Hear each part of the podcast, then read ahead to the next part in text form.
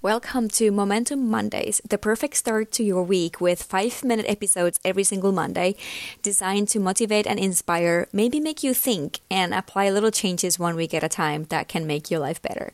Because each week we dive into a new theme that I have personally been thinking about more lately, maybe journaled about, and now I share my thoughts and maybe some tips to help you enhance your performance, mindfulness, growth, and maybe spark some new thoughts. So tune in to make your Mondays just a little bit better and start your week with creating a momentum for yourself. Hello and welcome back to the Momentum Monday, people.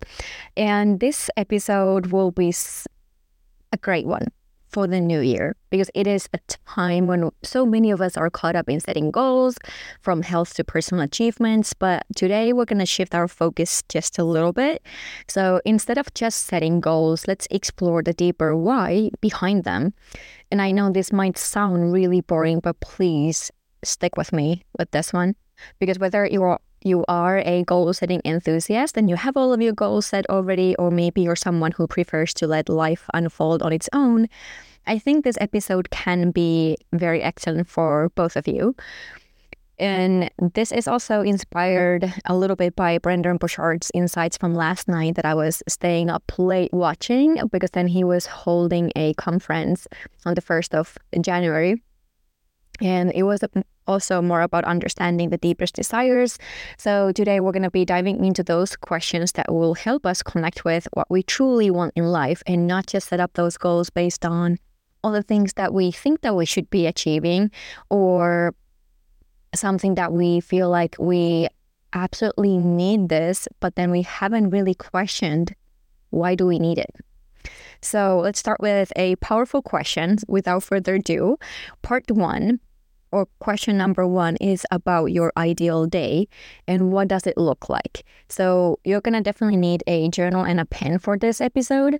This is gonna be way more action packed and not as personal for me, but this is to help you out. So grab pen and a paper and then start writing down. Or if you're driving, maybe put pause for a second and then start voice noting how do you call it recording your voice notes and how would you want to have your ideal day look like so you can reflect this very deeply or you can just start with something that comes easily into your mind i don't care just start it so start from the moment you wake up and explain your day all the way until when you go to sleep and envision every single little aspect of that day what are the activities that you're taking or like doing? Who are the people that you are with? What are the feelings that you're experiencing in that day? What are the achievements that you accomplish? And then this visualization isn't just a daydream, it is literally a roadmap to understanding what a fulfilling day means to you. And without understanding what a fulfilling day means to you, I don't know how we are getting there necessarily. Or at least sometimes let's put it this way sometimes we know after feeling those moments like oh that was fulfilling but then if we never take a moment to reflect how can we have more of those fulfilling moments in our day then we're kind of wasting the information and let the days just run on their own and we're so much more vulnerable to be just living our days based on what the external inputs are rather than deciding and taking the driver's seat into feeding our mind with those fulfilling moments and experiences and feelings that we wish to have. And then once you're done with that one, then the moments of fulfillment and aliveness is the second part. So now you can think back to moments in your life, maybe this last year, maybe in the last month, when you felt the most alive and fulfilled. What were you doing? Who were you with? So think back to moments in your life when you felt most alive and fulfilled. What were you doing and who were you with? Understanding these kinds of peak moments is really important because it offers us invaluable insights into the passions and what are like what are driving us or our sense of fulfillment as. And if I may now share just a short example, when I was going through all the events in my calendar, like every single like one month one month at a time.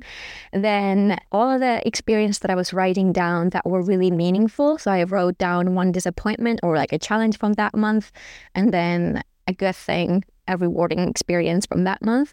And all of the good moments were moments with people. That's it. Like that really summarizes everything that I want to be having more in my life. Or like, it's not necessarily the achievement, but the feeling that I'm having and who am I sharing it with. And that will now drive so much more of my 2024 again. So I'm aiming to have more of those moments and intentionally creating opportunities for myself to have these fulfilling moments in my life. So take a look at what those are for you. And then the third one will be imagining a world where failure is not an option for you. What would you pursue if you knew you couldn't fail? What would you mm-hmm. really go for if you knew you could not fail? I know many of you have heard this question before, but how many of you have actually really taken the time to write down the answer? I want you to do that today and just venture beyond the boundaries of your normal fears and your self doubts. Like maybe that's not for me because I'm not that talented in this or that. Just explore those different aspirations without any limits and see what comes up. Maybe there's nothing super special that comes up. Maybe for some of you, it's going to be the greatest thing to realize, like, oh my God, this would actually be something that I would do if I knew I would not fail. So try to jump into that world of where everything is possible for you and see what comes up. Then the last part is then understanding a little bit more about the desires because without the knowledge, our goals might be just unattainable because we are losing discipline or we are losing the consistency before we are achieving anything. So then that's why I do think this is such an important aspect of us to be able to achieve the goals. Because when we know what is driving us, where we actually are going, what is the why behind things, what what are what things are bringing fulfillment in our lives, how can we create more of those moments, and then connecting our goals with those, then there's going to be so much more like inner motivation to go after these goals or these dreams. And if we are lacking that, then oftentimes we just say like we're lazy and we didn't get it done or we were procrastinating and we didn't get anything done. But what I have learned is that a lot of those things are actually just lack of our inner motivation. We don't really know what is driving us and we haven't tapped into it. And then if we are the, those kinds of people that want to be just like, let the life unfold on its own, then maybe those goals don't exist for you. But then I would just want to toss a question for you to think about. Like, are you now connected to your inner desires if you don't have any goals? You might be, but I also know a lot of people say that they're just wanting to see how life unfolds and they don't want to set any constraints, any goals, because then that just sets the world up into a disappointment for them. So then I also see that these people might sometimes just be disconnected from what they want or they're scared to want it. So then they just rather want to be experiencing the flow, but the flow isn't bringing them the feelings of fulfillment either. So just a question to ponder. And you might have a perfect life right now, and this is, sounding stupid. Who knows? But these are the different perspectives that I wanted to share today. And there's two more questions that I wanted to share with you, just as kind of additional ways to understand a little bit more about the things that can bring you more energy so that you can achieve your goals or create the life that is like high performance lifestyle, representing the high performance lifestyle for you where you can achieve more without really sacrificing your well being or happiness anymore. So, physically, because we focus so much on the physical aspect. So, ask yourself what physical activities bring you the most joy and energy? What are the things that really bring you the most joy and energy? And how can you incorporate more of those into a daily routine? because I want you to enjoy the movement that you're doing.